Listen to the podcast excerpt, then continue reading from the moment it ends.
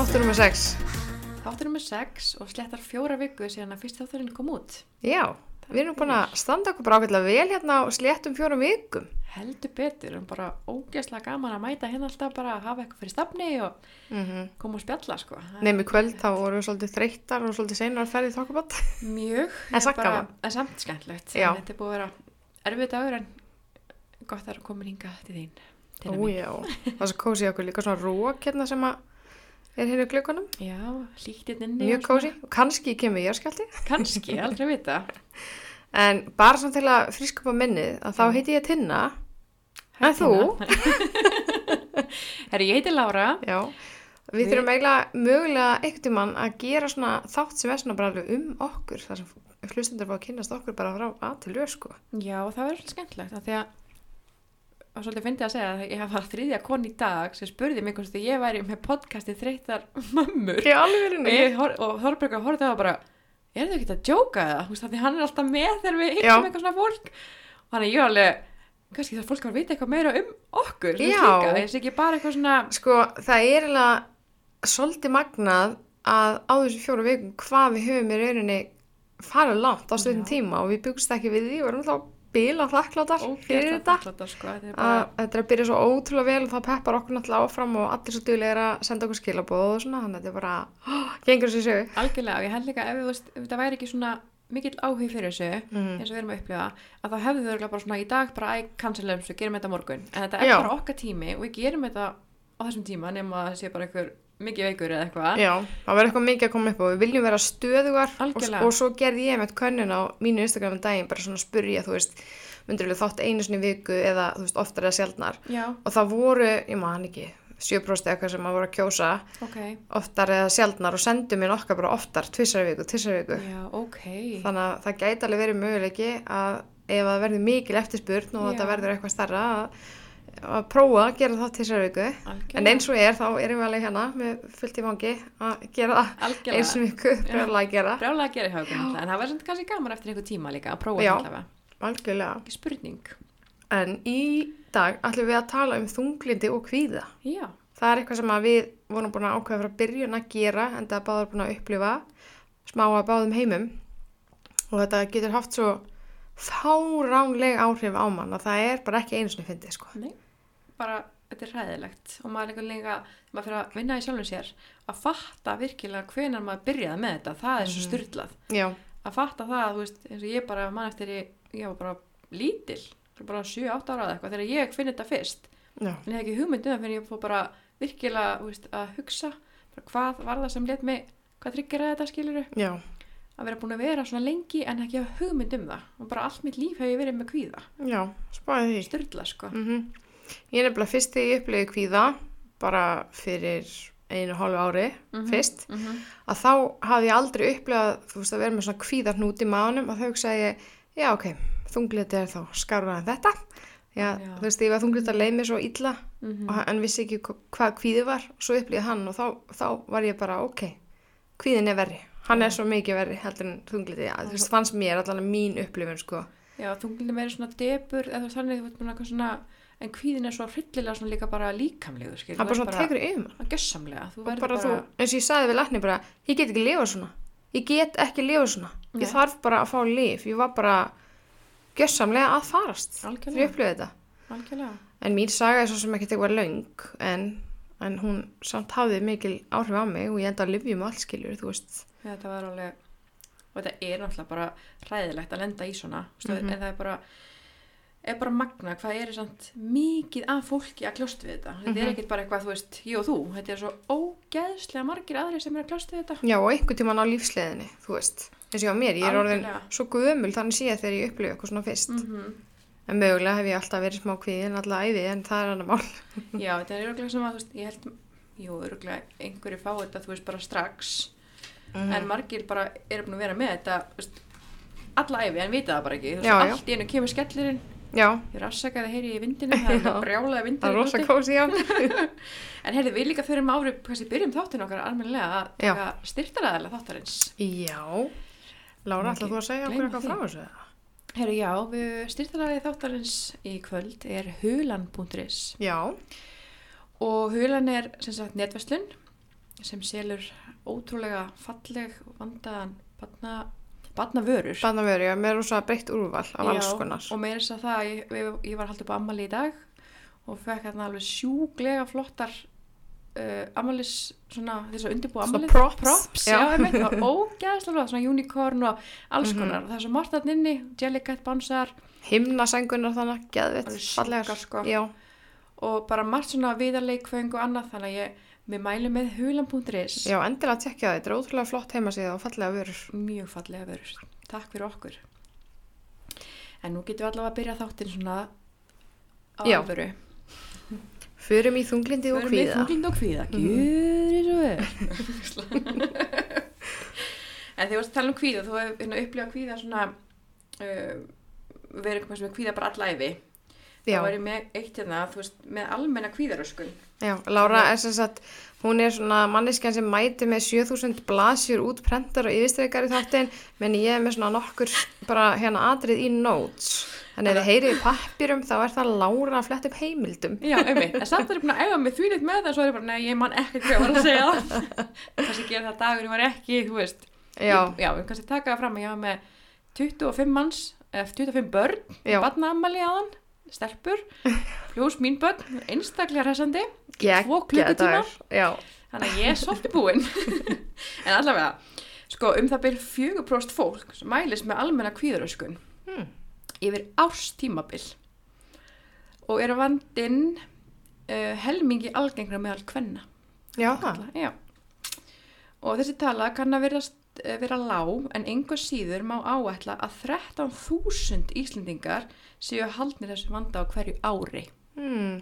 Já, þú getur náttúrulega, já, það er aldrei sömu manneskjunar. Nei. Þetta er inn og út Já, og, Þetta er, þetta er svona svo ótrúlega hátt, þannig að þetta er ekki bara, þú ert ekki einn í heiminn með, með kvíða. nei, Þú veist, það eru svo margir og það er líka það sem maður heldur að maður sé bara aðleitn og þessi engin annað með þetta. Mm og þú ert svo einmann einhvern veginn og, og lost en svo eru alveg ótrúlega margir að kljást í nákvæmlega saman þú.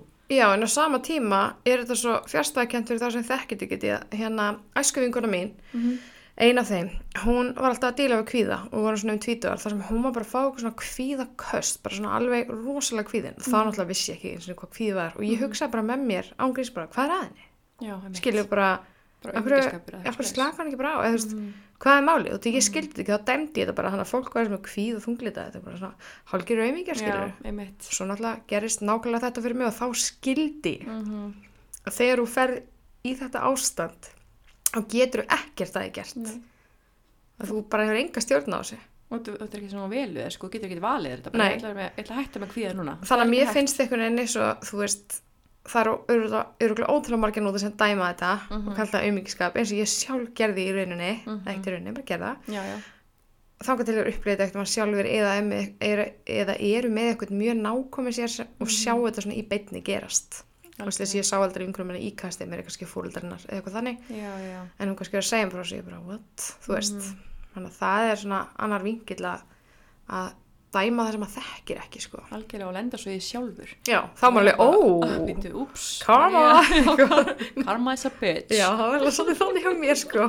Ég fekk því að það var bara guð minn góður sko. Það var, Æi. það, var, rosalegt sko. En þetta er líka, þetta er svo rosalegur kvilli, þess að vera með þetta. Þetta er, þetta er viðbjöður að þetta er segja, þetta er eitthvað sem maður vill ekki að neitt lendi þetta er svo vond og líkamlega yngin eru viðbjöður sko. mm þannig að hérna og svo við tölum nú um hérna líka eitt. Þeirra, til og með ég ætla bara að segja frá mér þegar ég Já. byrjaði með kvíða. Já, eins og veist, ég vissi það ekki sjálf bara finn ég eftir ég eignast bönni mín ég var svo óksla kvíðin og mér fannst bara svo hræðilegt veist, að, bara, ég held ég myndi bara missa þau það verið bara að fara að deyja og allt sko. Mm Þessar svo ljótu hugsanir. ljótu hugsanir sem að koma alveg ennþá í dag sko og erum fastar út í sig á lifjum og hjá sálfræðing og allt. Já, þetta Sama er ekkert sem að sko. þetta einhvern veginn hættir ekkert en þetta kannski mingar og maður getur kannski aðeins einbætt sér betur heima heldur en að vera bara stanslöð að hugsa. Já, þetta er líka kannski meira hugsanir. Ég er ekki með kvíjan út í maganum Já. yfir þessum hu- hugsunum mm -hmm. en það koma samt Mhm. alltaf. Og og eru sérstaklega maður leggst á kottan og svona byrjar að hugsa. Og langt fram í ótrúlega- tíman um eitthvað rugl sem að gæti mögulega gerst eitthvað svo klikka sko. Já, en þess er líka svo nöðsulegt að eins og þess að ég læriði þarna í mínum sálfræðitímum að gera svona áhyggjudagbúk við erum mm. með svona áhyggjudagbúk og skrifar um niður, hennar hvað er að gera fyrir þig, þú veist, hvernig Hvað er að gera fyrir þeim og þá sérðu bara, ó, Já. hvað er að mér? Það er ekki að gera neitt. Þannig að það virkar, Já. en bara ég er svo óksla lötan enn að gera þetta veist, Ég ætlaði að myndi að spyrja, þú ert þú að gera Nei, þetta samlega um frú? en ég mæli með þessu. En þetta er svona gott fyrir alla marga þú veist, þegar mann vilja hérna skrifa þetta niður hjá sér en ég get ekki alveg. En ég ætla að byrja mjög ung að hérna fá kvíða því að þegar ég fórum mitt í þetta hjá sálfræðingnum, þá fór hann að spurja mig svona út í þetta og ég fór að reyna að hugsa hvað er þetta byrjaði, hvað er byrjaði þetta? Það mann nefnilega þetta byrjaði bara, ég var bara svona 7-8 ára auksleis og pappi alltaf sjó. Mm. og sjómaður sko. Og mann er stend svona hérna í glugganum og rosalega kvast úti og svona svarta myrkur úti og snjór svona fastur á glugganum. Og ég horfði um gluggan og bara, veist, pappi var bara ekkert hann var bara á sjó, veist, bara á bátnum hann var ekki komin í land. Já. Og ég bara stóð bara frosinn hjá glugganum og bara hann er veist, hann er bara að deyja fór upp í rúm, sopnaði grátandi og svona gekk þetta í mörg ár og það vissi enginn að, ég var eitthvað áhyggjufull eða með kvíði yfir einhverju Sæður einhver frá þessu? Nei, Mm. það var ekkert og mamma Byggir það upp eitthvað? Já, ég var bara svona að gera einhver svona grímu á mig eins og Já. ég hef oft gert skilur, ég bara svona, ef mér líður ekki vel þá er ég bara trúðun í hópnum skilur en mér Já. kannski líður óksla illa inn í mér Mm -hmm. en samt læti þetta einhvern veginn fara til hliðar á meðan ég bara óksla hress. Classic. classic, Mhm. classic þetta er svona, og maður er svona maður verður svona, svo lítill í sér þú veist, að þegar maður hugsa tilbaka að maður hafi alvörinni og ég, veist, ég þetta svo fyrir mér í loku augunum bara ég lítill á vopnafyrir standandi fyrir þetta gluggan grátandi þú veist, bara hugsa að pappi væri dáinn Já. og í Svo dag svona og svo, sál. já, algjörlega og hafa, þetta er eitthvað sem er búin að lifa með mér alla æfi ég hef alltaf haldið að einhver mínu ættingi verið fara að deyja Mm -hmm. og hérna og úst, árið liðu bara úst, ég er bara skítrætt eins og nokkur mánum setna ég var eitthvað fimm, hvað, 15 ára, axli, 14 ára axli, þá dettu bróður minn í byggingavinnu niður semst 10,5 metr Já. Það er ekkert smá fall. hryllilegt fall sko og ég, við erum á leiðin að keira á svona malaveg til Egilsta og það ringdi pappa og hann er sagt að hann hérna, heyrðu, uh, sonuðin hérna, ég heyri bara svona eitthvað, hann er alveg, byrju, hvað segir þau, dattan? Og ég bara, guð minn góður. Mm -hmm. Og hann bara, já, og hvað er alltaf lægi með höfuð á hann og alltaf lægi, og ég heyri bara þetta. Já. Og hann hafa stopp með að tala síma, sko. Ég tók, ég fór út úr bílnum og ég hljóp, og ég hljóp, og ég hljóp, og ég hljóp, bara á malaveginum. Bara. Ég var bara farin, ég bara gössanlega krassaði, sko. vildi ekki heyra neitt Ég vildi ekki heyra neitt Mm -hmm. og mamma og pappi að keira á eftir mér og bara Lára mín, komdu nú en ég bara, ég var svo, ég var svo kvíðin yfir þessu, ég trúði ekki að vera að gerast svo sögðu mér þetta og hann hafði dotti og ég bara vildi alveg ekki heyra þetta og svo deginn eftir þegar við förum til Reykjavík hitta hann að þá, ég sérst, vildi ég ekki fara inn ég þorði ekki, ég bara stoppaði fyrir utan sjúkrafstyrnar ég bara gat ekki farið inn Mhm. en að einhverjum ástæðum fór ég inn sá hann og ég, það var alltaf leið með hann veist, þetta Já. var hann á, og svona, með framann og, og í gifsi svo veist, og svona, en veist, það var ekkert hann var ekkert alvarlega slasaðu skilur sem er alltaf magnað Já. en sjokki bara fyrir mig var svo mikið á kvíðin að þegar ég lappaði út úr sjúkraherbyggin hjá honum sjúkraherbyggin já, eða, Já. að þá hérna leiði yfir mig Oh my god. Já, ég var bara þetta var bara búið, ég var bara orðin svo ógæðslega bara kvíðin yfir þessu, ég var búin að sofa og opna fyrir kveik keira í sjö klukkutíma til Reykjavíkur, þú veist og bara með, ég var bara búin ég var bara gössanlega búin Já, bara búin á því á líka maður sál. algjörlega og þetta er svona, þú veist, lætur mann svona líða, þú veist, eins og eins og hérna að maður get ekki neitt, þú veist, maður sé bara algjörlega búin að krassa í lífinu einhvern veginn Mhm. með þessu, en einhver, eitthvað er það sem maður lætur maður samt ganga, bara svona, "Ah, ok, þetta er bara búið núna, þú veist, ég er ekkert, það er ekkert að mér, skilur, ég er bara, Já. ég var ekkert fyrir með hjálpar þarna eða eitthvað, ekki Nei, neitt, sko, svona ungu ekkert að spáði því. Nei, bara, veist, lítil og eitthvað, fór bara svo heim aftur og, þú veist, það er bara búið, ekki ekki svo vana gang. En svo bara nokkur mánu setna kemur annars skellur og þá hérna e, nei, annar bróður minn Já. og hérna og hann ákveður að fyrirfara sér. Æ, svo, ó, þetta er svo erfitt. Maður veit ekki bara hvað maður á að segja. Nei, þetta var, þetta var hryllingur. ég get ekki ímynda mér hvernig það hefur verið fyrir þig. Þú veist, bara, hvað ertu gömul hana? Tvítug.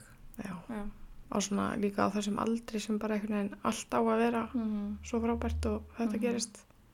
Það var bara, þetta var bara ógerslu tími, þú veist, og líka það bara svona, um, um, hvað ég segja, hann var svona alltaf eldri en ég og þannig skilur en stóri brósi stóri bróði samt sem aður svona en það var svo hryllilegur tími bara þegar ég man að því að það tók smá tíma að leita hann og Já. hann fannst ekki, þú veist, strax var ekki viss hvað hann væri. Já, og meðan það var að leita hann þá skrifaði ég minningagreinin hans Já. ég var bara búin að skrifa að hann væri dáinn þú veist, ég, ég vissi ekki neitt, veist, ég vissi hvort það væri hafi aldrei komið eitthvað í ljós sem að hann væri með þunglindi eða kvíða eða eitthvað, veist, það vissi enginn að var eitthvað að.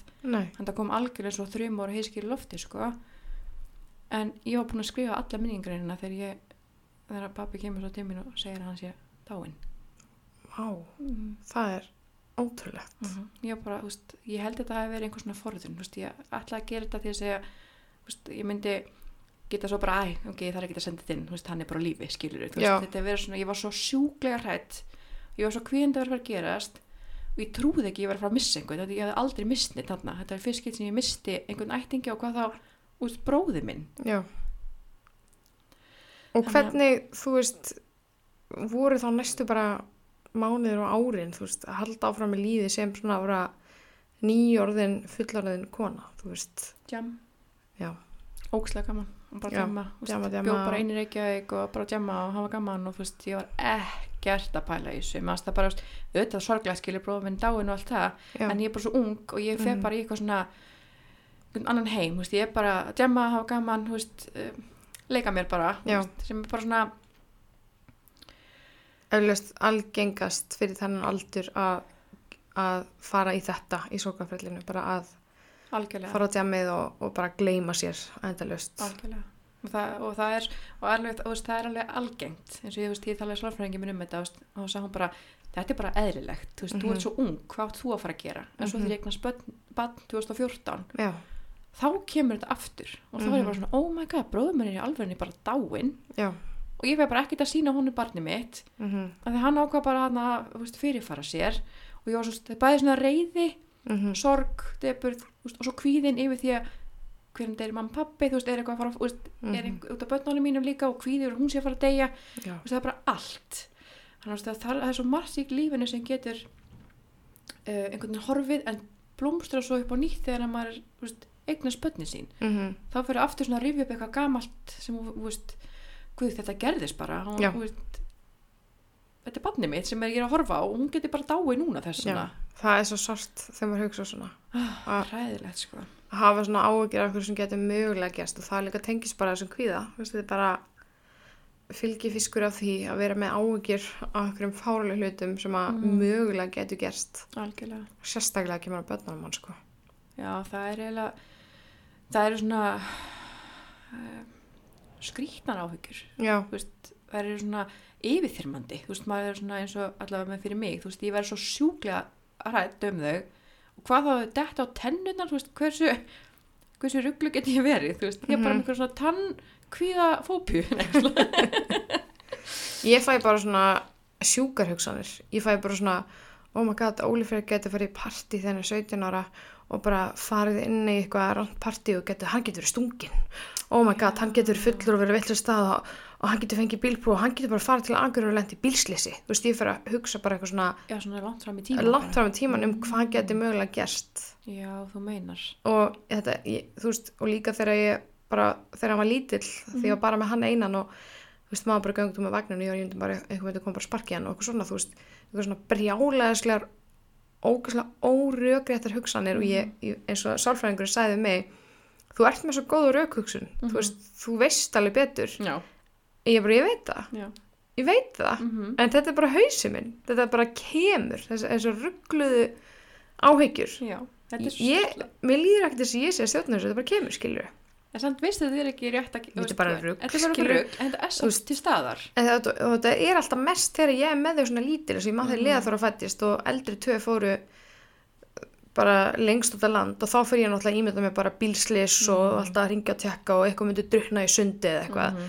það er bara svona, og þetta ég var ekki með þeim ekki það ég treyst ekki fjölskyldur minni fyrir þeim líka það er bara það að ég hef af eitthvað gerist sérstaklega ef ég er ekki stanum Mhm. eins og núna bara með þetta freaking elgos þá Já. eigum við heima á völlanum og nú er eitthvað að tala um að ekki að koma gos núna en það muni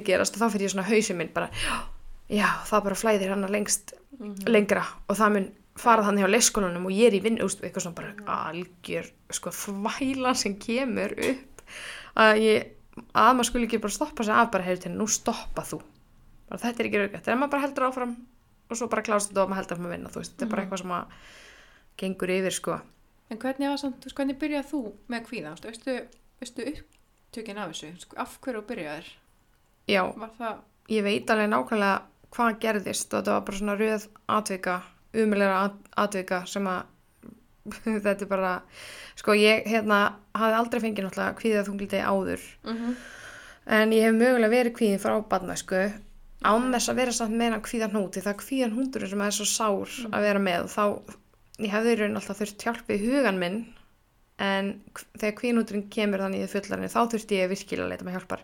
Já. en ég hef alltaf verið rosa svona strekt og tens og með áhyggjur bara síðan ég var lítil Mhm. en aldrei inn að kvíðan út en ég sérst upplifið fyrst þunglindi og það er bara svona klassist þunglindi eftir áfall. Pappi deyr 2017 og þú veist það var náttúrulega bara hræðilegt skilur fæ, fæ krabmein og, og er veikur í tvö ár og svo bara deyr hann. Og þú veist ég er ennþá bara what the fuck skilur Mhm. hvað hva gerðist? Og ég náði mér ekki að strik eftir þetta. Ég mitt fór rosa mikið bara svona að djamma Mhm. og svona tilfinninga að döðsmá Mhm. og svo bara einhverju sko meir en ári eftir hann degir þá er ég komin á botnin sko.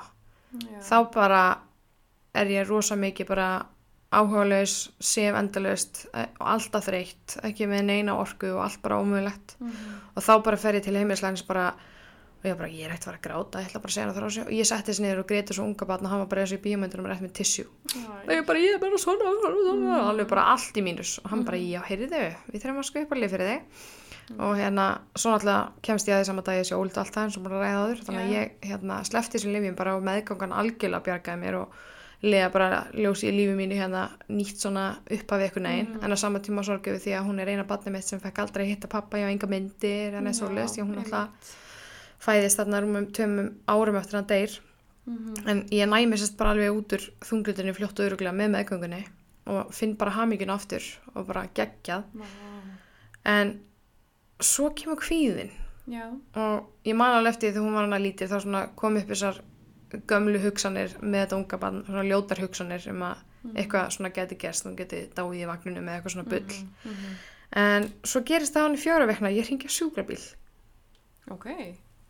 Hvað gerist? um, hún var sérst að anda mjög skringilega Ok. alveg bara, ég var í paniki hún var að anda svona, ok, ég ætla, að anda þetta er mjög faralegt, hún var að anda svona. Og ég er náttúrulega bara, bara áfall og heldur hún sé bara að kapna og deyja þó hún hafi ekki verið að borða neitt og bara Mhm. drekka bara mjólk.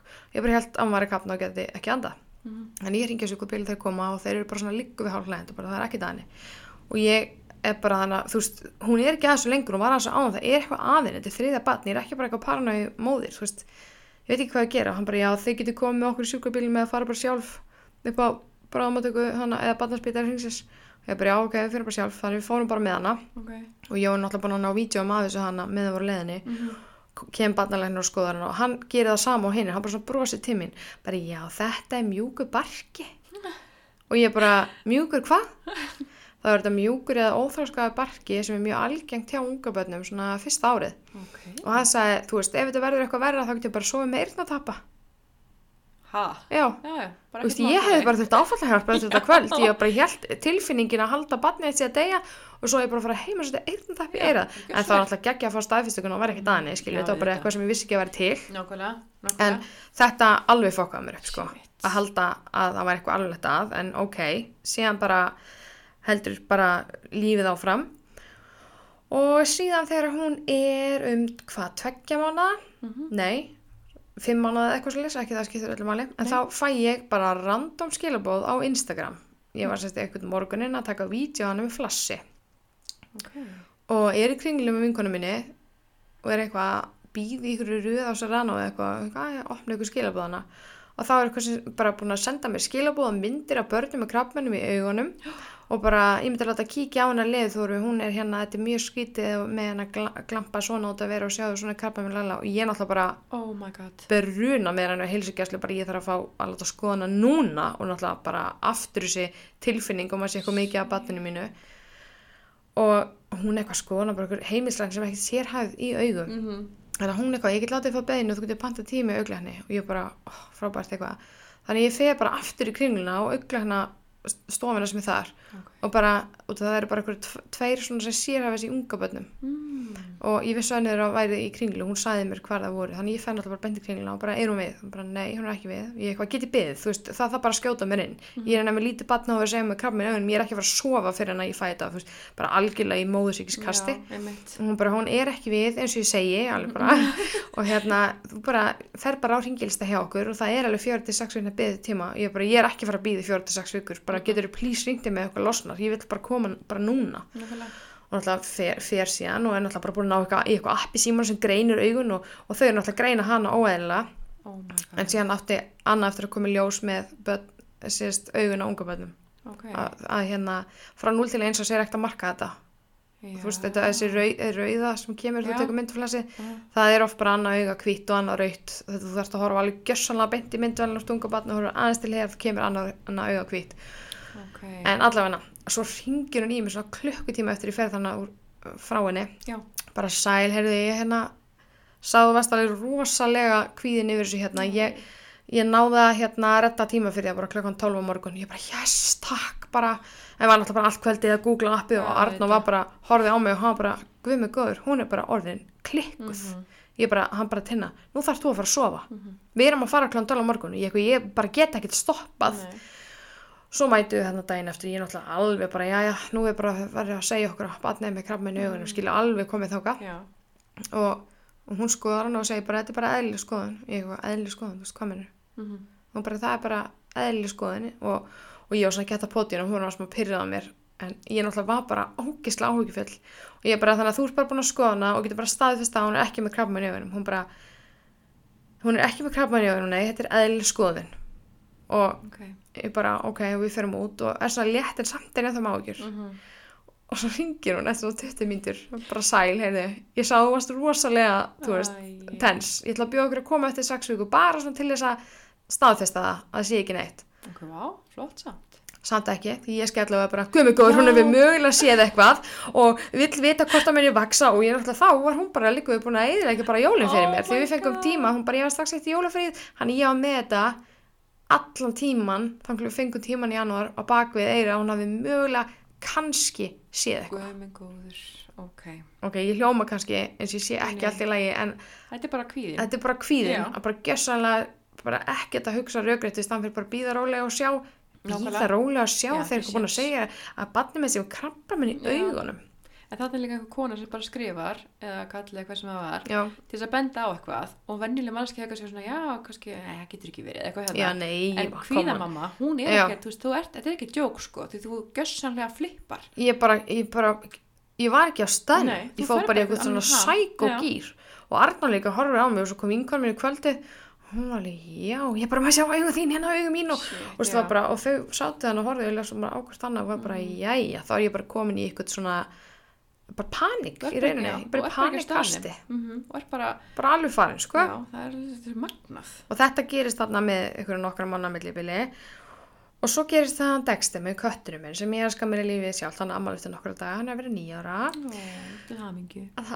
hann veikist mjög, mjög alvarlega og var nær döðna lífi þá sést, ég var bara fæ ég eitthvað breyk eða? Shit. þá sést, hætti hann að pissa og Ok. þá bara hann svona stíð sprungin allt í hann var farin að bara hefða sér skringilega og æla og kúkut um allt og ég ringi í neðið síman og þurftum að bruna menn í í ykkur aðgerð og jari, jari, jari Mhm. og það var svona tvísind með hann, við vorum sko heima með hann með vökva í æð heima út af hann var svo mikil geðsjúklingur á dýrspítalum Nei. og þetta hljómar allt saman rosalega saklust þannig að hafði, ég var einmitt þarna eins og með augun ég, ég var bara, ég get ekki halda fyrir mig lífið, er hann að fara að lifa eða er hann að fara að deyja, mm. ég vil bara svar núna, Já.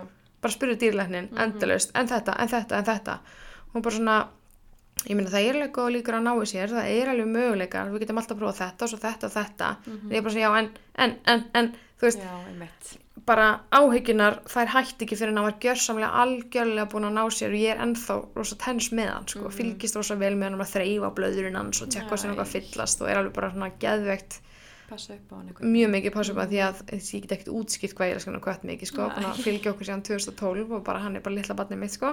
Æ, þannig að þessi þrjú atrið koma upp sko á okkur fjórum mánuðin kemur þetta allt saman upp. Og eftir þetta þá er ég bara gjössamlega og algjörlega buguð, vakna alla mátna með þvílíkan kvíðan út í maðunum og ég gati ekki sagt, þú veist, eins og Arnóri af hverju. Mér bara leið hræðilega með kvinnundum maðunum og bara ég held að þessi atrið hafi bara búið þennan, þennan kvíðan út til. Ég var bara með áhyggjur af bara hvað gerist næst, hvað er, fara, hvað er ég að fara á, á, áhyggjur af næst. Þannig ég fer til læknis, bara heimilislæknis og útskýrið allt saman fyrir henni hvernig mér líður alltaf og hún náttúrulega skjöða bara upp kvíli fyrir mig og bara sagði að það væri bara best, bestaði stöðinni. Ég sagði líka bara við henni, ég get ekki lifa svona. Nei, Bara ég veit ég með gott. barn á brjósti en ég, bara nú þarf ég að taka mína heilsu fram, Mhm. fram yfir allt annað og ég þarf bara að fá hjálp. Og hún var bara alveg sammála því og skrifaði upp á líf fyrir mig. Þú veist, það var að þeim ykkur á nokkra mánu og þau hendi enga veginn, bara algjörlega engin kynkveit og eitthvað og fór síðan önnu lif Ok, og mér fannst þau líka ömuleg og þá ákvaða hann á tvöfaldarskamti minn. Já, og hún sagði, ég veit ekki, þú er kannski ekki alveg sammálaði að tvöfalda og þegar mér langaði líka að hætta. En hún sagði að hún vildi prófa það fyrst og ég var rosa bilveik en þá lítil kynlöngun og alltaf ógsla þreytt. Og þess vegna vildi hún prófa að hækka skamtinn út af því að oft þarf að finna eitthvað svona balans ok, en svo bara sagði ég hann ég vil bara hætta. Ég bara, þú veist, þetta var samtals ár sem ég var að lifi og ég bara, ég finna að ég þarf ekki að gera kvíðinlega lengur, ég er over it, skilur og ég trappaði mig niður og baði hana bara leiðbyrningar og ég hætti í byrjun desember. Og ertu ekki búin að taka neitt inn síðan og Nei, nei, finnur ekkert fyrir neinum kvíða? ég meina hugsanar er alltaf á sínu stað. Þessar Ok. óþægileg hugsanir ekki, ekki svona psycho eins og ég var Nei. að hugsa hana með Óla í partí og getur við stungið þá þegar liða þarf að nýfætt því Ok. það tryggeraði alltaf með svona nýtt Mhm. badna svona psycho hugsanir. En jú ég fæ stundu svona ónóta tilfinningu en ég er ekki með kvíðan út í maður það var það sem var að fokka mér svo mikið upp. Ok, já, ég get alveg, já, ég get alveg lifa með sem hugsun með þessi hnútur. Mhm. hann er svo sár, það er ekki hægt þú veist, maður er með enga matalist og er einu bara enga, enga lífsvilja að vera svona. Mhm. þetta er bara hræðið, þetta ástand en hún sagði samt, þú veist, þú þarfst náttúrulega að vera opinn fyrir því að prófa aftur, ég eitthvað algjörlega en nú langar mig til þess að prófa þetta. Og það hefur bara gengið þessu sögu. Og ég er bara ógislega ánað og ég hef fulla trú á því ég þurft að fara á sér líf því ég fór á sér líf þau Já. alveg björgum mér á þessum tíma en mögulega hef ég þurft að vera bara í þrjá mánuð og svo trapp mig niður en ég þurfti bara veginn að komast í, ég þurfti að fá líf til að losna með og þetta eitthvað, ég, ég veit það ekki. En allavega hann er farin. hann er farin og hann, hann kom ekkert. Og líka það var aukaverkun á þessum lifjum að ég var að fá einmitt kvíða þannig voru ekki alveg Já, að varst það, varst að fá alveg kvíða yfir. á fyrstu lífanum, já, Já, þá var ég að ok. fá kvíðanútin og ég bara, herrið, þú veist, ég er að lifjum og ég er að fá kvíðanút, það, það er það sem ég langar að losna við Það er alveg magnasatt með svona kvíðalif hvað það geta fokka manni upp. algjörlega, Jesús, sko Ég man eftir, ég, ég pröfaði eitthvað lif hann og ég borðaði eitthvað tvo eða þrjá snapp og eitthvað Ég var svo ógæðslega svöng. Ég bara gati ekki ekki hægt. gott side effect Nei, og svo var ég líka bara, ég fór til læknis, ég bara, herði, ok, ég ætla að hætta þessu. já, Ég ætla bara, ég nenni sig ekki. Og ef það er ekki tilengu lif fyrir mig, þá ætla ég freka bara að vera ógæðslega mikið psycho, kvíðin og eitthvað, heldur en að vera eitthvað feitubóla. Ég bara eitthvað, ég er ekki Já. fara að meika það. ekki það veldur bara kvíða fyrir mig að fara að vera eitthvað, eitthvað feit, þyngdaraukning og þyngdatap, sko.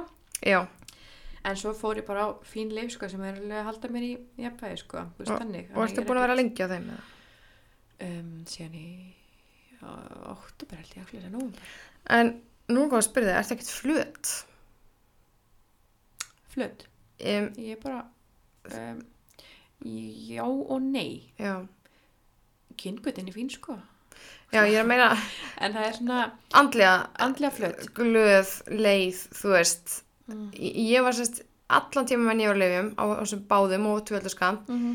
ég grét ekki í heilt ár Nei. ég grét ekki að lifanum, ég var tilfengadauð og eins og Arnur var bara já, svona eftir á Mm bara já, þú veist ég var aldrei brjálið í skapinu en á saman tíma var ég aldrei geðað það mikið sem þessi líf gerði mig gjörsamlega flata línu allan tíman Wow, og ég, það, það fannst mér svo óverið bara herri, ég er ekki búin að gráta bara í tíu mánuði?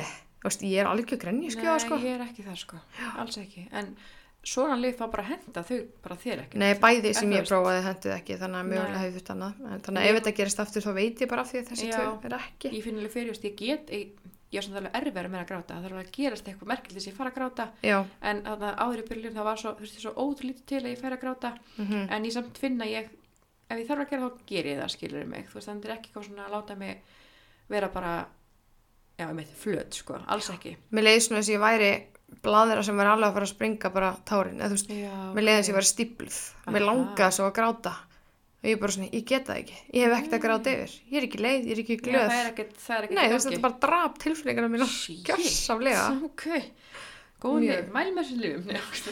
mæli með. En þú veist, svo kannski virkar þetta lif ógislega illa fyrir þig en sjúklega vel fyrir mig. Veist, það er svo, 100% það er er bara mjög personabendi sko með öll þessi lif sem er bara að fara fyrstu lifin fyrir oftast að selta fyrst og þau eru bara Mm. rosalega góð fyrir rosalega marga ég fíla það ekki, ég get ekki. nei það eru fyrstu lifin sem ég er frá ég, það er bara, ég að sem nei, fari takk. bara allir á það sem byrja. já, ég held hann líka Þannig, að hérna, en ert þú aldrei svona, ert þú aldrei, sko, nú er ég veist, það er búið að greina mig með almenna kvíðaröskun.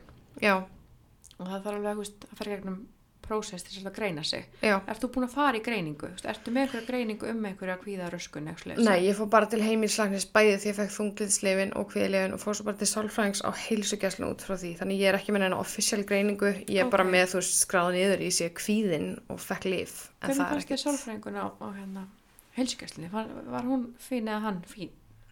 Um, ég er alltaf einu sálfræðingur sem ég tala við Ok. en nei, hún var ekki ef ég hefði farið á stofu þá hefði ég fundið að það var ekki fyrir mig sko, þessi, man, þessi aðli sko. já. Já. Það er líka svo magna að við oft hittum ekki á rétta fólkið. já, ég meina hún var yndislega sko Já, en það er bara oft þannig að þú ég heyrst það rosalega oft, Mhm. þú ferð eitthvað þú veist bara nei, þú veist, þú þarfst algjörlega að klikka við manneskjana algjörlega og ég lendi því sko þegar ég var óleitt af ára 2017 á mínum Mm. setni, eða síðasta panni já, að þá fór ég semst á hérna að því mér bara leiði ekkert vel andlega og bara ekki búin að líða vel andlega í mörg ár mm uh, þá fór ég semst í svona teimi sem heitir FMB FMB já, sem er semst foreldri meðganga barn. Já. og þetta er eitthvað svona hugræna atfylgsmeðferð og alls konar svona dót. Já. og ég semst þurfti að mæta þarna ólétt inn á klepp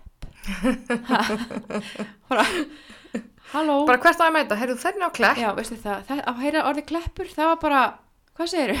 Er ég fann á klepp? Bara ok, ringdi í hérna vinkonum bara, heyra, hvað er þú fara að gera eftir? Gæði, ég er að fara, ég, já, ok, ég er að fara á klepp. bara, ok. En ég mætti þanga og hitti sálfræðing. Ok, við skulum byrja því að byrjunni. Þegar ég Já. opna hurðina hann inn, já, þetta er, ekki í samt hvítahúsinu stóra, úst, þessu aðalhúsnæðinu, þetta heitir kleppur, skilur við, bara lítið hús Fúkaliktinn sem tók á móti mér var viðbjöður. Já. Mm Ég er hérna ólétt með gössanlega komin á botnin, veist, með tvö lítil börn heima og einn eldri og svona skilur og mér bara leið ógæslega illa Mhm. að fá svona komandi hann inn bara viðmóti, þú veist, það var bara fúkalikt og það var bara svona, ugh, og fólk að vinna hana bara? Já, já, ég bara hvert er ég komin? mm allavega. Tekur sálfræðingur á móti mér. Já, ég, veist, ég hef ekkert á móti þessari konu en hún er ekki góð veist, ég allavega syngaði ekki við hana. Nei. Og það var sko þannig að ég myndi bara aldrei fara á hanga aftur. Ég fór í tvo tíma hjá henni, ég fór samt tvo tíma ég fór, Já. gaf þessi sén sko. Já, en svo labbaði ég út, ég bara, ég kem aldrei þangað aftur, að því mér fannst þetta glataði sálfræðingur. Ég þetta meira svona, ég að tala en samt hún bara, já, já já, já. Og ég bara, ætlaði ekki að spurja mig að einhverju? Þannig ég var meira svona halló, þú veist, ég bara syngaði ekkert við hana? Nei. En ég gaf svolítið skít í sálfræðinga. Og var bara eitthvað, þetta er bara að því að það er líka búin að pröfa sérstu heilsugjöfstuðinni áður. Og ég held, náðu svona smálega einhverju, en aldrei eitthvað sem ég held að maður myndi ná til, skilur mm ég fann aldrei svona bondið á milli. -hmm. en svo, en svo fekk ég nefnilega svo komst ég bara í svona heiti bara þunglindis og kvíða teimið á landsbytalanum já, og er hann á geðdild Halló, ég heiti Lára og ég er nefnsla Það hljómar ósla illa en þar heiti ég sálfræðing já, og oh my god.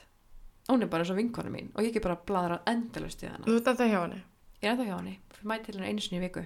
Já, ok, ég var búin að gera hana í næstu ár uh, já, svo alltaf kom COVID þannig að við vorum bara í svona zoom tíma þú veist, bara í tölvinni Já. ósla næsamt, ég var bara með hana upp í rúmi hjá mig líka að spjalla sko. en hún er, hún er æði. Og þarna loksins fann ég einhver manneski sem ég gæti bara að tala við um Mhm. allt. Og mér var drullu saman hvað hún þú veist, myndi halda um að því hún var svo hún var svo fín, hún, var, hún skildi allt sem ég sagði.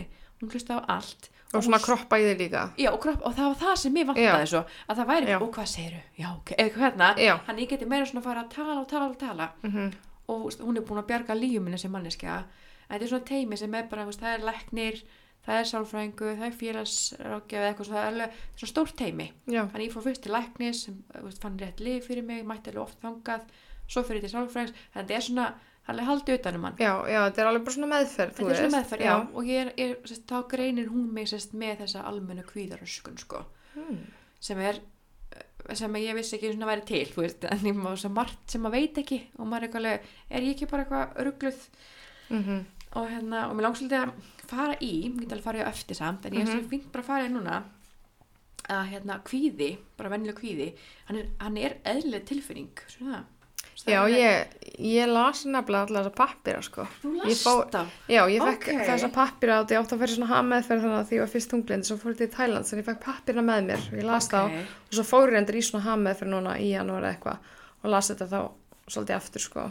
þannig að þú veist svona cirka út í hvað ég ætla að fara Já, eitthvað, Já. ég ætla alltaf að svona uh, fyrir ykkur sem ekki vita mhm, að þá er semst hérna helstu vandamál veist, vegna kvíða veist, að sem er semst þegar kvíði getur orðið vandamál að því að hann alltaf er bara eðlilegur þannig, en hann getur orðið vandamál og þá hræðust við eða kvíðum fyrir einhverju að ástæðulausu já, sem við alltaf tengjum mjög stert við. Jep, og hérna uh, þau enginn sem við finnum fyrir þegar við erum kvíðin eru veist, hraður hérsláttur og öndun, þú veist bara svona hrað öndun ásandi vöðvaspennu. Já, og einnig getur líka orðið vör við munnþurk, kulda á höndum og fótum, svita og tíð þvaglát. mm. já, ég meina maður er alltaf að pissa að maður er kviðin. Já, Það er en, en ég er samt að vísum mér alveg rosalega góða þáburu, ég þarf aldrei að pissa. Ég veist. er líka með geggjað Þannig að blöðru, en þegar ég ég er kvíðin, þá er ég bara að pissa á Er það tíminu fyrst. Í alvörunni? Já, þegar ég er kvíðin, eins og maður fyrir prófið, Já. bara svona venjulegu kvíði, þá þarf ég að pissa Er rosalegt, sko. það? Já, Og ég tengi ekkert við það, þess að það er bara svona, "Uh, jæja, kannski ekki þú við það. og þeir sem eru mjög kvínir kallast líka við að vera með kvíðanút í maganum. já, það var nummer 1 Það er og 10 þú. hjá mér, sko. En það er svona, við tengjum ekkert við allt. það er Nei, það er nefnilega þannig að þegar ég las hérna þunglætispartin, þá var ég svo pyrruð, ég sagði það mitt við sálfræðingin, ég bara, ég, ég, það var ekkert dæmi hana við mig. Það var allt svona Já. dæmi, ég er svo ömuleg manneskja og það líkar Mhm. engu við mig og ég bara, ég er ósá manneskja, ég er ekkert með áhyggjur af sjálfur mér, ég er með trú á sjálfur mér og mér finnst ég alveg frábær og þannig á það þetta að vera, skilur Mhm. Algjörlega. Ég sagði það líka við hennar bara, ekkert það sem, þetta er allt svona einhvern veginn, ég er aumingi, dæmi, Mhm. og ég eitthvað, mér finnst ég ekki verið aumingi og mér finnst ég verið með góður raukugsun alltaf en samt er ég þunglind. Mhm. Þannig öll þessi dæmi bara ekki eiga við mig, eitthvað svona, e, vini mínir vilja ekki vera vini mínir, eitthvað svona, ég hugsa, já, já. öll þessi dæmi voru svona. og ég líka held, þú veist, oft er fólk líka bara svona hent, veist, hvað þau þú að læra á þessum blöðum, ásækið, þú veist, maður þarf líka að fá, ef maður er að díla við eitthvað, það þarf að fá eitthvað fagaðil sem er virkilega bara líka við að lesa þetta ofan í skilur Ég get líka bara sjálfur verið kjent, ég á að vera löngu, löngu, löngu, löngu fara Mhm. til s- sálfræðing sem henda mér og fara einu sinni viku ykkur tíma og fara svo bara solid að minnst kosti einu sinni í mánuði. Mhm. Það er eitthvað sem ég hef vita bara síðan að pappi veikist, bara, þú veist, áður en að hann veikist er ég, jú, reyndar afmynd dó 2010 en fyrir utan það, þá, þú veist, deyr pappi minn, Nákvæmlega. og ég veit alveg að ég þarf að fara tala við sálfræðing um þetta allt saman Mhm. og um kvíðan og allt það. Og það er bara mér að kenna ég sé ekki búin að gera það. Og ég held að sé mjög margir sem tengja er alltaf leiðinni. Mhm. en einhvern veginn þú veist, ég myndi dagbókinu minni, pantatími á tannlækni og sálfræðing og ég færi þetta bara viku eftir viku eftir viku eftir viku í bara fleiri, fleiri mánuði. Nákvæmlega. Hversu flókið er að taka upp síman og Já. panta tíma. Þetta er náttúrulega- er dýrt. Það það er, er, líka, það er ekki eitthvað sem ég er endalega að spá er í. það ekki? bara ekki neitt, Ok, það eru nei, þetta er bara- eitthvað skonar ég get ekki sem sagt þig hvað þetta er. Nei, þetta er bara einhver svona frestun. Já, það. frestunar ég er alltaf, ég er alltaf að fara til sálfræðing sem getur mögulega greint mig með ADD því ég veit alveg með aðtíksprest sko, það er Já. alveg á hreinu sko. En varst ekki maður að tjekka því, ætlar ekki að Ég sendi á sálfræðing fyrir svona mánuði síðan og mér er sagt að maður sé alltaf sagt sögur að fá, fá svar sko. Er það? Já, ég sendi á okkur einhverja nöfnu sem að sér um að greina og mér langar ekkert að fara í þetta til að fara okkur líf. Mér vantar bara útskýringu á því af hverju ég er eins og ég er og ég held líka að ADD komi svolítið inn á kvíðan því að tala um að svona litla stelpur sem eru með hérna ADD eru oft mjög seint greindar Já, ok. og það er bara þú veist, þetta er ekki svona típisk einkenni hjá stelpum, þetta er oft meira ábærandi hjá strákum Ok. og ef ég hugsa tilbaka þá ég las sem eitthvað svona ADD bæklingu, ég var bara shit já, ég er líka við búin að greina mig sjálf ég Einmitt. þarf bara að fá sálfræng til að gera það bara fyrir mig, til þess að vera bara bara til þess að geta verið, ah, ok Mhm. Þetta er ástæðan fyrir að ég er eins og ég er. Nákvæmlega. Það er bara, við getum bara verið með heilan þáttum að það sem að ég geti verið að sjokka þig við því hva, hva, hvernig hausum minn er sko, Já, ég er mjög spenntur við við viljum hafa hann mjög fljótlega. Fyrir ég fæ greiningu, þá getur ég sko að tala um í það. þá getur ég útskýrt bara líf mitt og af hverju það er bara, þú geggjað. í alvörunni. Það er bara, það ég er þess- 90% sem ég sé með þetta. Já, við viljum vera að komast það niðurstöðu sko. mm finnst þetta er einmitt svo mikil ókostur að þú ert að býða í sex vikur til þess að fá svar ég veit Já. að við erum ótrúlega mörg að kljást við eitthvað núti, sérstaklega á þessum tímum sem að fólk er bara rosalega mikið andlega veikt orðið skilur líka -hmm.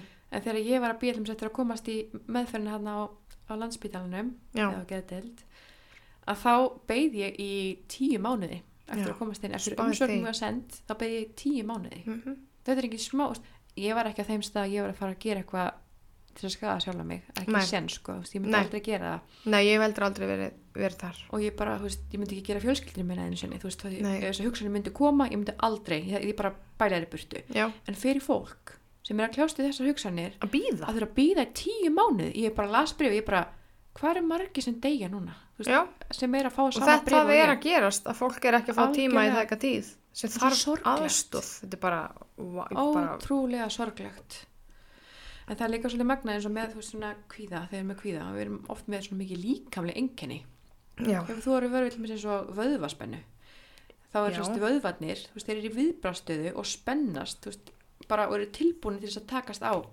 átökunum sko. þú veist að lýsa mér sko. er það ekki? Það Ég er alltaf alveg upptrekt og líka er að sofa þurft slaka, svo slaka svo svo finn ég Já. upp aftur, já, já, er svo bara ég er nótskun sko. Þetta er nefnilega þannig að sko þetta er skýringin á því hvers vegna við stípum í að það er svona mikil spenna Mm og það veldur oft höfuverk, er þetta ekki oft með höfuverk eða? Jú, reglulega. Mm og þar eru vöðvafestingar sem liggja upp á höfukúpuna Mm sem er að valda höfuverk og oft er margir sem halda bara að séu að fá heilaæksli eða séu með heilaæksli eða eitthvað svona. -hmm. en þá er það bara kvíðin Já, sem er bara með svona sjúklega vöðvaspennu.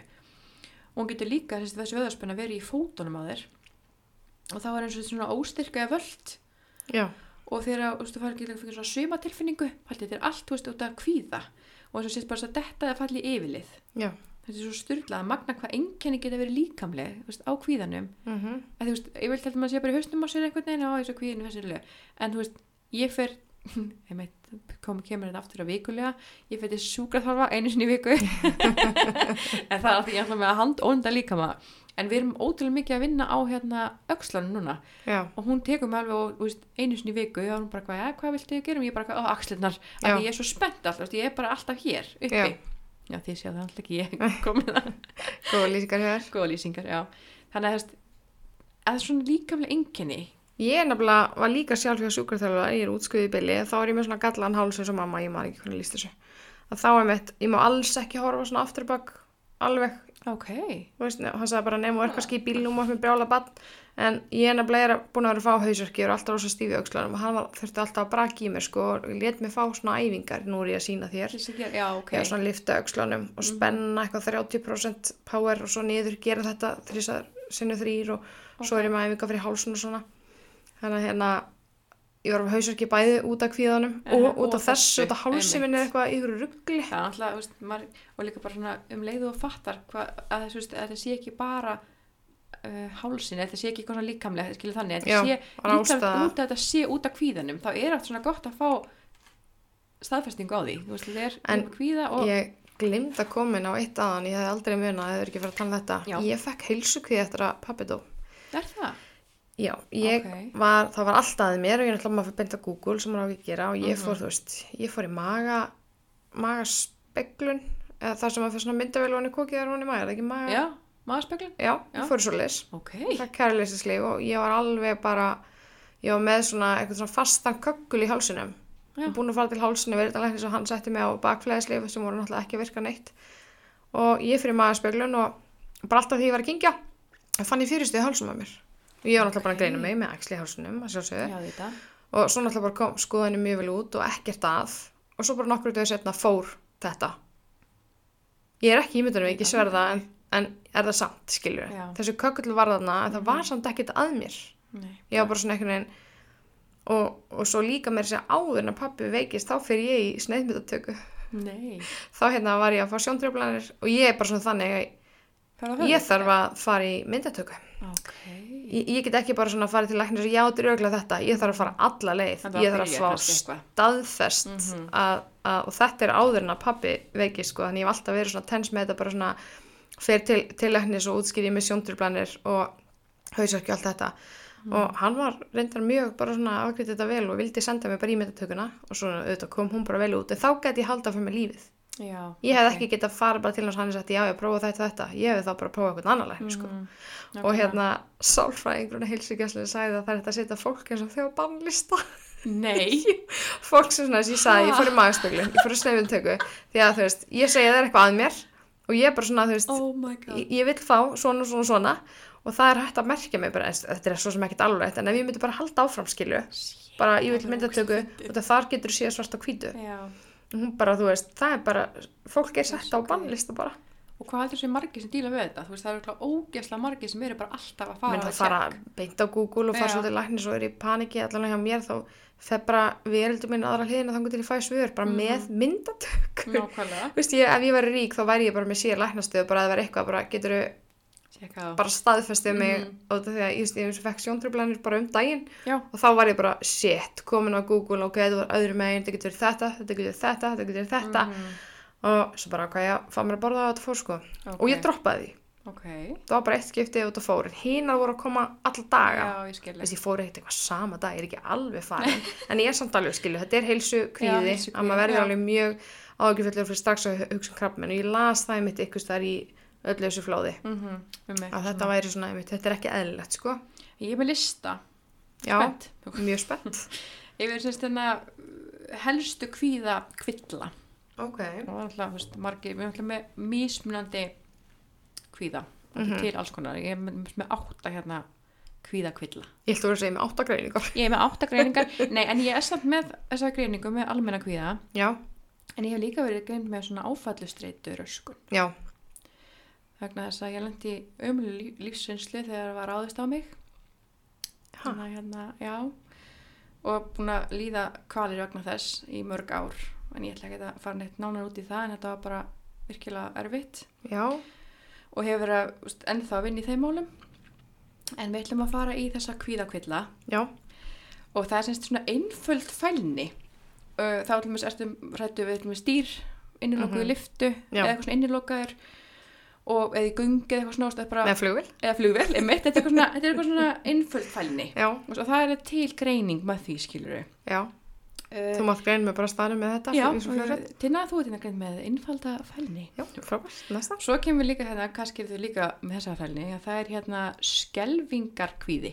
Æ, ángins, ég þarf að fara til sálfrængs Já, sko, ég held að svo gamla eintak sko Við við förum í það eftir, þá kemur minnilega sko frá A til D þar sem út að svara í og erum mjög, ég er mjög spennt að vita hvort þú hakir í öll þau, þá Oh er ég my búin að greina þig hérna með. Herri, ég, þá er þetta bara? Jú, En svo er hérna, þessi skelvingakvíð, það er svona mikill ótti og skelving þú sem að grípu þig einhvern veginn. Mm Víðáttufælni, það er semst hérna sterkur ótti við semst, mannmörg svæði, þú veist að vera bara svona miklum mannmörgum svona svæðum og svoleiði skilur við.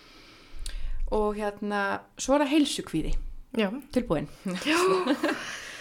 Eh, það er semst einhver sem er hrættu við að ganga við með alvarlega sjúkdóm eins og Mhm. þú þekkir greinilega sjálf. Já, já, já, já. og það er semst þennan fólk aðtugar og skoðar semst þú gerði það. Fólk með heilsukvíða aðtugar og skoðar líka maður reglulega. Jep. það þuklar og þreifar. Oh my god, ég gerði áðan sko. Nei, þegiðu. Oh my god Þu- og getur að auki fundi alls konar ástæðu til að halda eitthvað sé að Mhm. eða eitthvað sé óeðlilegt. Uh, sem sagt auk þess er hætta á við að fólk bókstallega tilbúin valdi eimslum eða verkjum með þessum aðtugunum þannig að þú ert að þreyfa að þykla hversi þyklar er bara eitthvað vitlaust og þá ertu bara, oh my god, ég kom með verki Bara komið marblett þannig að stundum er þú bara að gera þess að hérna, Nei, ég hef ekki gert þetta ok bara hafa það hreinu. mátt viðkynna þetta, þetta er alltaf lægi Ég, ég, ég ætla að viðkjörna að það hefur ekki gerst. en svo kemur hérna, þú ert alltaf búin að afla upplýsingar Já. þeir sem eru með heilsukvíða afla sér oft upplýsingar um sjúkdóma og skýringar á einkennum Já, öll Það þú. Allar heimildina. já, þú eru að, þú veist Ég þarf að fara að slaka þess á. En svo er það félagsfælin. Hún er sérst hérna ótti bara við aðtikli og álit annara fólks. Ég held að þetta ekki allir þar. Þetta er ókíslega, þetta er ókíslega erfitt því að ég er ekki félagsfælin í samt félagsfælin. Já. Það er líka hægt að útskýra.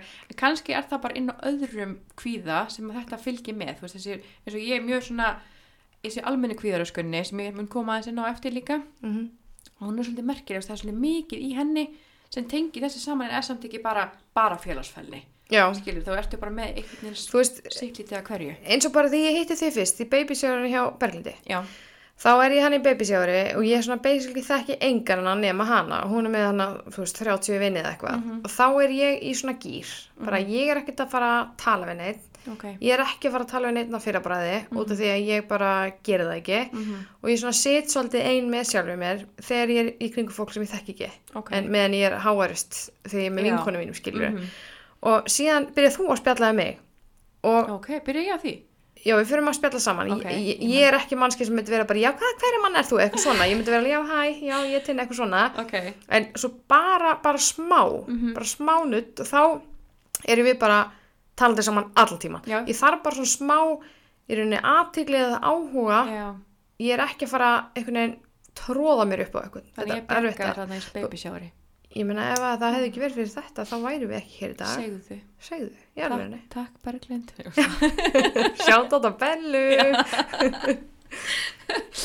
en sko, svo er það líka hérna uh, þessi hjá félagsfælinin og svo er þessi almenni kvíði sem ég var að segja uh, segja þér um Mhm. að ég var í greint með. Já, Aðeins að býða með að fara nánar um hann endan og svo er það þráhyggju árátta. Æ, ég hættu niður.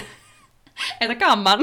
Nei, þetta er smá svona erfitt. Sko, það er kvíði vegna áleitna hugsana sem erfitt er að úst, taka frá sér og þú gerir eitthvað til þess að forðast þær eins og þessi banki eitthvað, þú veist að úst, telja upp í eitthvað, þetta er svo margt sem þú getur gert svona, Mm. tengir þú þar? Ég tengi mjög mikið Er þar. það? Já.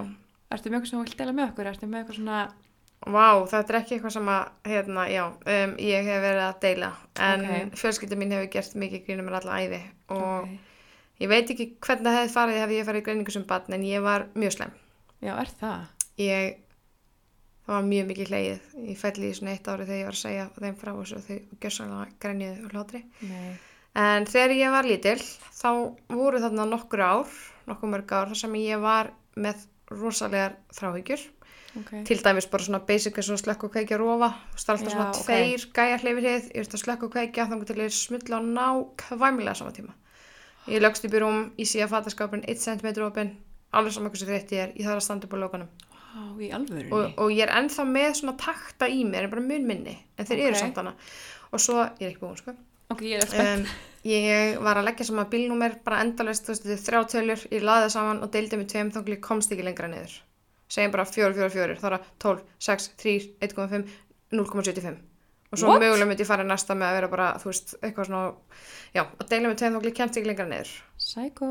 Nei, svo eru svona rafmagnskassar út um allt svona grái rafmagnskassar með svona rauðri eldingu. Svona tölur þar, ég veist alltaf að, að horfa á hann þegar ég var að labba um maður, þegar maður er bara að labba mann alltaf svo mikið. Já. ég er alltaf að labba þurfti alltaf að horfa á kassan loka augunum og horfa áfram með ekki sjá hann eftir alla ljósastöra þá þurfti ég að horfa upp í lofti eh, loka augunum og horfa fram og ekki sjá hann aftur. Og að mér fannst ég að klúra á sig þá var ég að horfa aftur og bak horfa aftur á hann og loka augunum og mátti ekki sjá hann aftur. Og kingja, ég þurfti alltaf að kingja með náttúrulega þegar ég labba með ljósastör Æ, Klára, þetta er svo mikið þér að kenna í sér deila síðan. Þetta er ég sem barn. Varstu svo tilið þokkabóð. Nei, það var nú laga því að var eins og sem betur fyrir En þetta eru bara hluti sem ég var að gera og segja ykkur frá. Þetta var bara basic. Oh my god. En hugsaði að þú farið sjálffræðing. og, og ég á þetta til núna ef ég er í gangutúr þá tekið stundum, þú veist, horfi upp á ljóstöðurinn sko, það? já en ekki alla, ég er mjög skarust ég get stundum verið alveg læst ég það bara svona basic, stend Já, ég það aftur upp. svona- já, já. en þetta var eiginlega svolítið eftir á að heikja þetta var alveg svolítið mikið. Ég, ég var- sé bara veginn fyrir já, bara hausin á mér hefur alltaf verið rosalega upptekinn Shit. Rosa, ég er rosa upptekinn í hausnum á mér. Og það er eiginlega bara svolítið yfirþyrmandi stundum, sko, bara þetta er- dagbóki mín og allt þetta, þú veist, ég er með eitthvað svona þráhyggju tendensu, ég veit ekki hvort að ég er því alls ekkert greint með það í dag, því að þetta væri miklu verra verandi orðin fullarðin, en það var eitthvað svona barnadæmi. En þetta var í bóði mín, ha, Oh verður góðu þakkaði mér fyrir þetta, spurningu. Nei, samt hérna, uh, að þú ert alltaf að fresta, þú veist, að fara til sálfræðings. Að þú frestaði bara í þannig hvað, fjögur, fimm ári viðbót, þá er ég sálfræðingu vonandi, þá bara þín. mér, ég get greindi, ég get með þess að greindi bara nú. já, þú getur ná, í hvað ég búin að tekja öll Þú bóksin að teki næstu öll bóksin, uh, en svo kemur þessi áfallastreita. já, Uh, það er semst vannlíða, kvíða, ingjenni og, og svona uh, bara vond viðbröð þú út af áfalli. Mhm, og, hérna, og hörmung, þú veist, með hvað gerst. Já. sem að stíða teka í bóks já, en það er svo sem ekkert meiri sem ég get sagt um það nema nema svona, þú veist, það sé ég var það? Nei, það var ekkert meira um það. Að þetta er bara eitthvað svona sem að gerist þú veist, þessi, ef þú lendir í einhver ræðilegu þá getur þú fengið þessa áfallu streitur öskun já, þannig að hérna en þetta voru þessi átta atriði en það sem ég tók ekki var almennu kviði ok. Þannig að við getum alveg kíkt aðeins í það. Mhm, og það eru svona stöðugar áhyggjur mhm, af margvíslegum hlutum og svona óþægileg svona löng spenna bara svona uh, langvarandi óeðlileg spenna já, og kvíðatilfinning. Það Mhm. er almenn kvíðaröskun. Ok. og eins og ég, ég sagði á hana þá er ég hérna svo margir greindi með það 4% uh, segi ekki 4% eitthvað, ég man ekki alveg.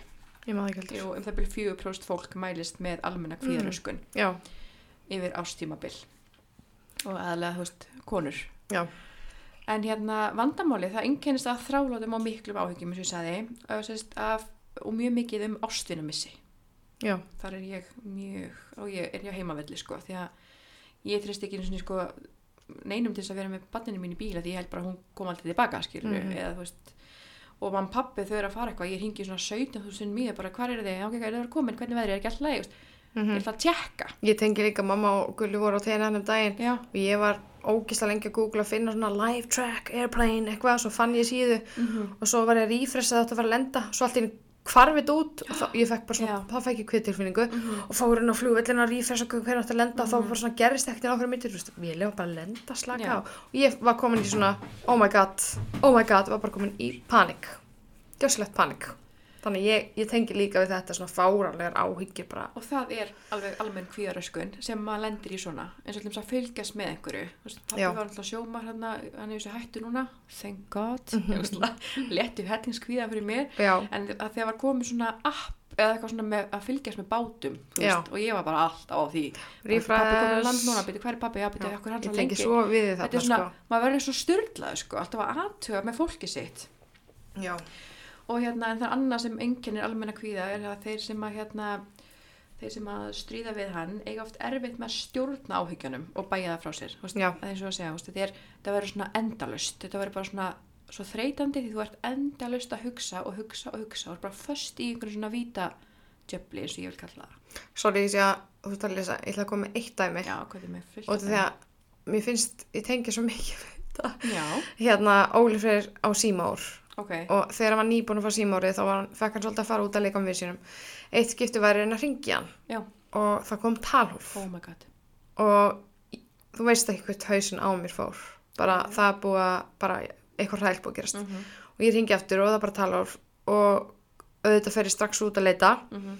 bruna hérna um allt hverju og finna síðan í skóla hann alltaf bara, ég bara, Óli Freyr, hvað er úr þetta? Já. og kem hana, Mhm. hann bara, það er á mér og ég teka, þá er hann alltaf bara læst þetta á starfstæðar, ég er með hann læst frá 83 oh, Þú veist, hann getur ekki fyrta í því í skólanum. já, og ég, í staðan fyrir að bara hugsa þess Æ, já, þá bara- ríkja að já. staða með kvíðanötu mannum Mhm. bara barnið með tínt og þú veist, er þetta já, það fer, minn helsti bara minn helsti galli er í mála skrattana alla vegina nú leitni Mhm.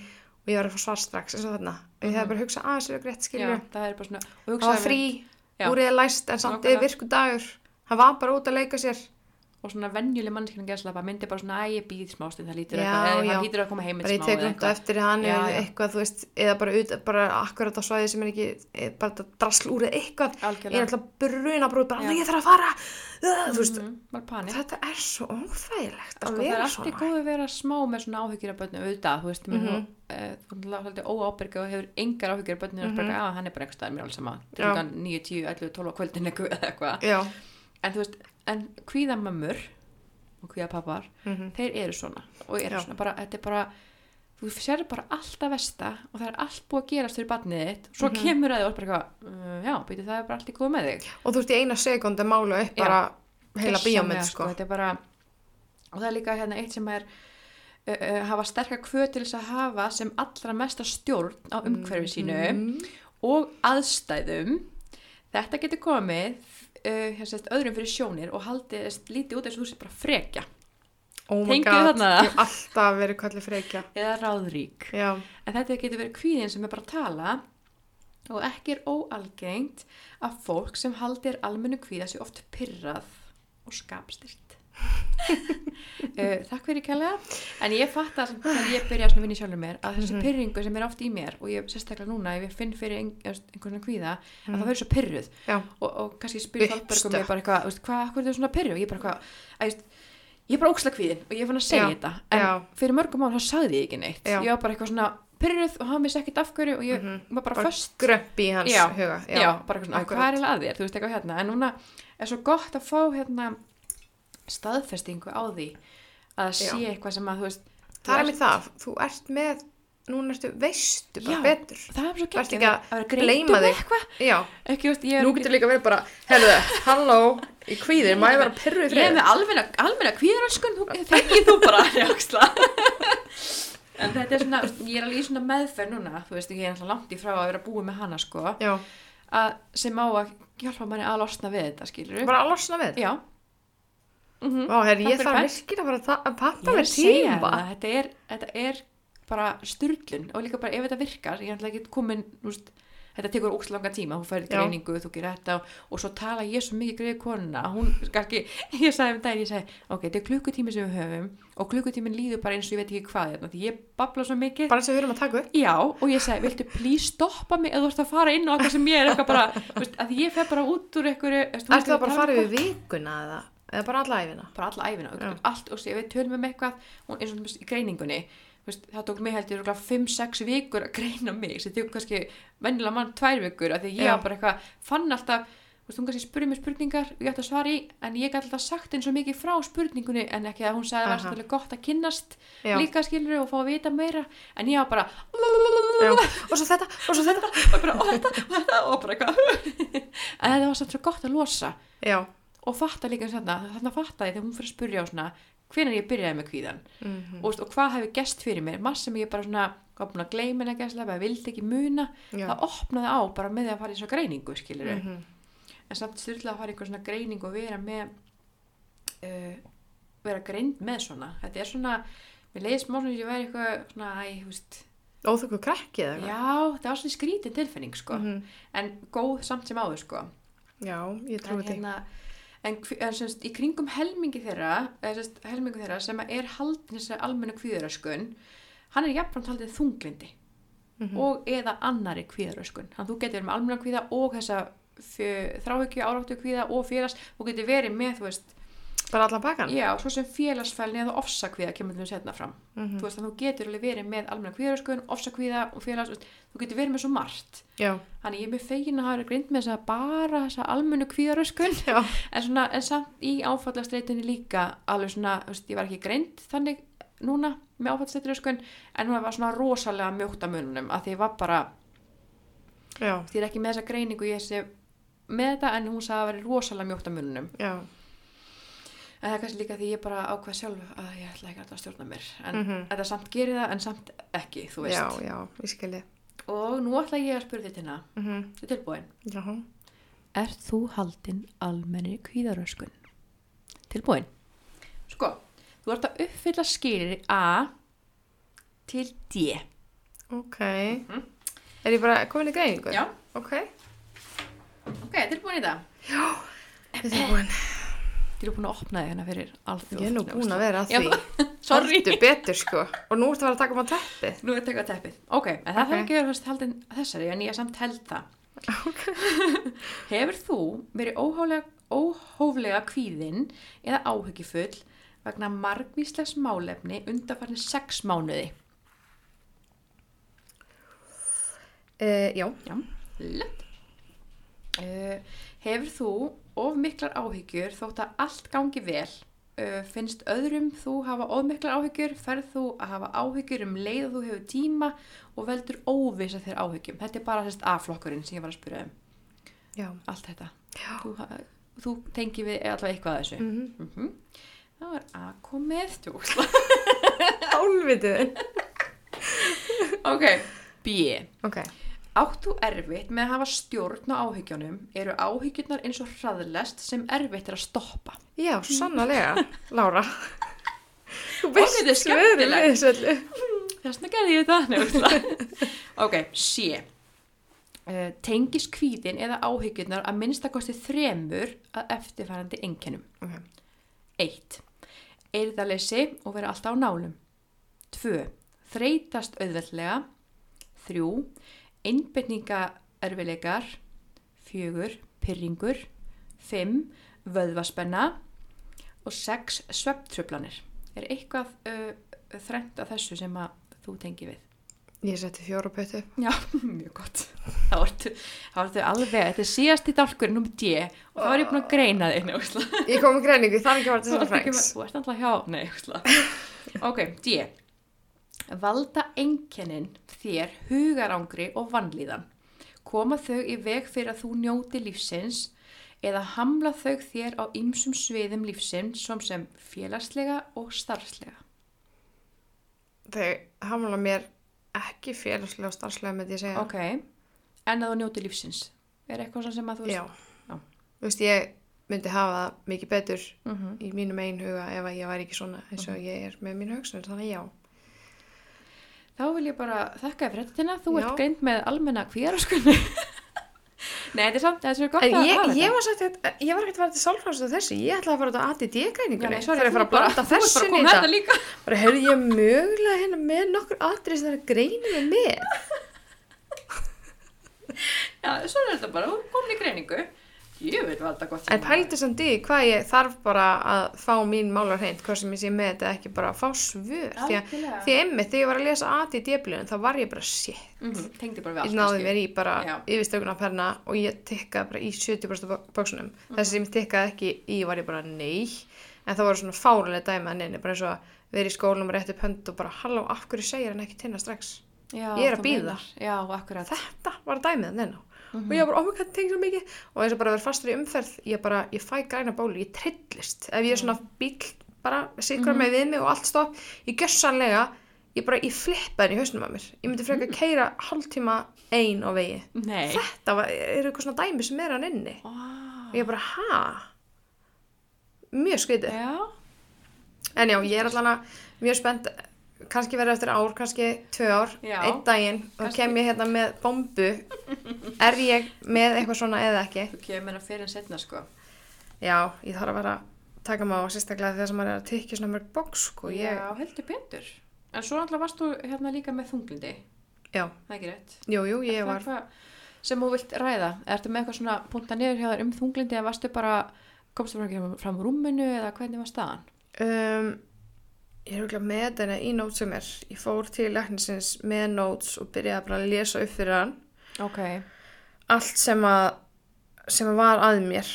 Og ég bara mætti til hans og byrjaði að lesa og gráta. Mm um, nú veit ég ekki hvort það sé eina. En þetta var sérst bara þannig að ég var bara komin bara á botnin þetta var í rauninni, hann sagði þetta væri bara svona þunglindi í kjölfar áfalls.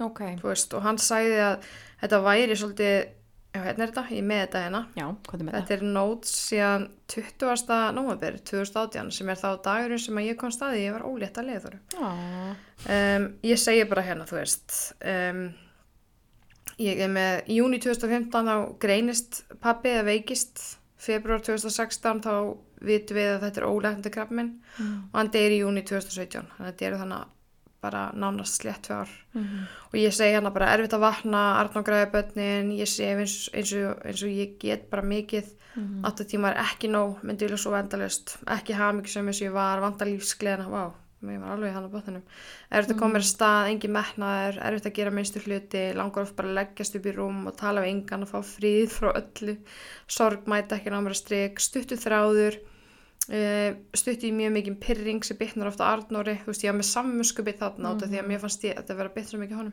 Nákvæmlega. hugsa mun minna um útlitið og sjálfströst ekki gott. Mhm. bara svona alveg drullu sama í hvað ég fór eða hvernig ég leit út. Mhm. áhugalaus, þreytt, leið og með samvinskupið auðvöld með að sopna en mjög slítinn svefn. Pyrruð og vond við Arnór segi hérna, þá fannst mér bara að vera svolítið bara svona, bara gríla skilur Já, út af þessu. Ok. um, pyrruð að líði ekki vel verður þreytandi, langar ofta að súfa þreytuna og letina úr mér en lengsvepp skiptir ekki máli breytist ekki neitt, engin sjálfsægi mataræði, bara svona, mér var svo slétt Ok. ég var alltaf lasin ég var alltaf að vera veik, ég er manneski sem verði ég er bara aldrei veik, Já, ok. ég var bara alltaf lasin Nei.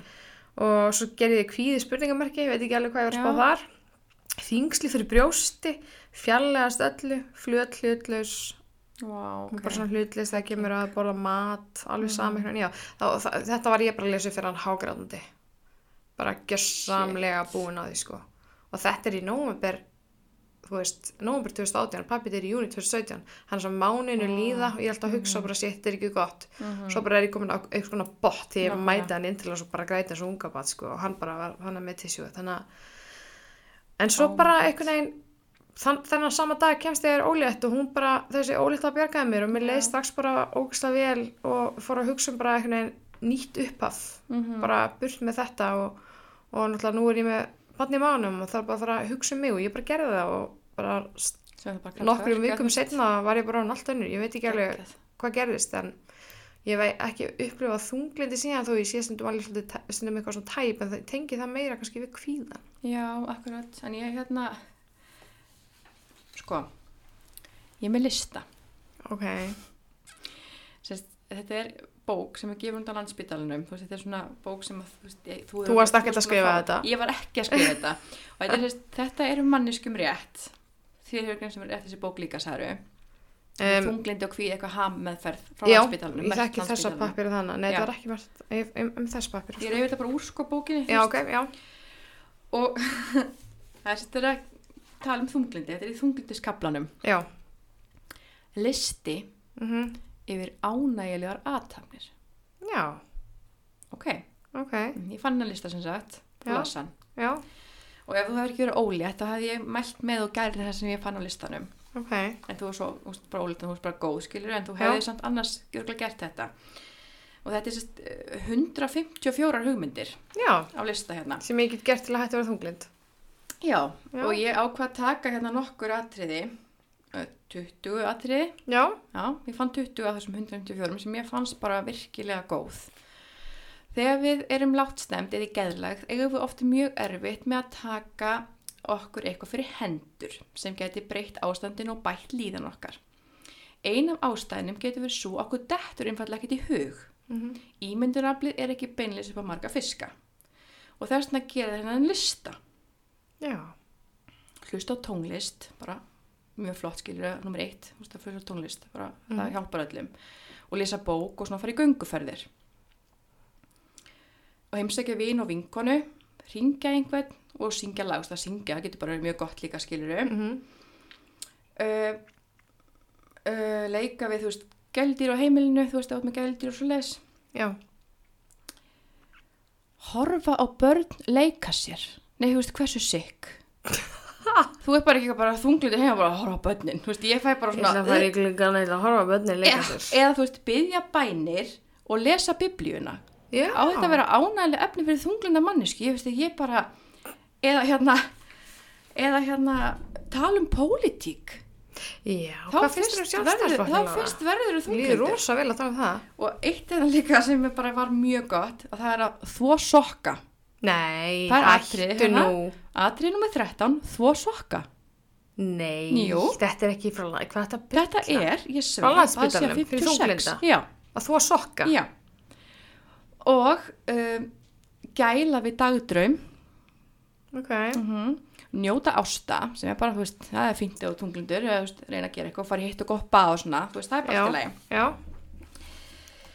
en finna brandar á netinu Hversu sett satt eitthvað? ég í alvörunni Mér myndi ekki detta, í þessu ástandi þá er ég ekkert eitthvað, já, ég ætla að láta mig líða betur og fara að googla brandara. já, en viltu heyra þess að þrjá sem ég hann eftir Já. kveikja og kerti og fylgjast með loganum Vá, Bara, þá veist, myndi ég ok. bara vera bara nú er ég komin að botna. já, ég ætla bara að fá að Ég skjóta ætla mig bara að sita hér og ég ætla að horfa á kerti loga.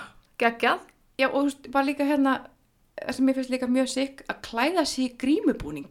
Hvað þú veist, hvað áttu bara einn heima sem kappi í kvolpasveit eða eitthvað? Þú það wúhú og svo nummer 82 gera eitthvað með börnum.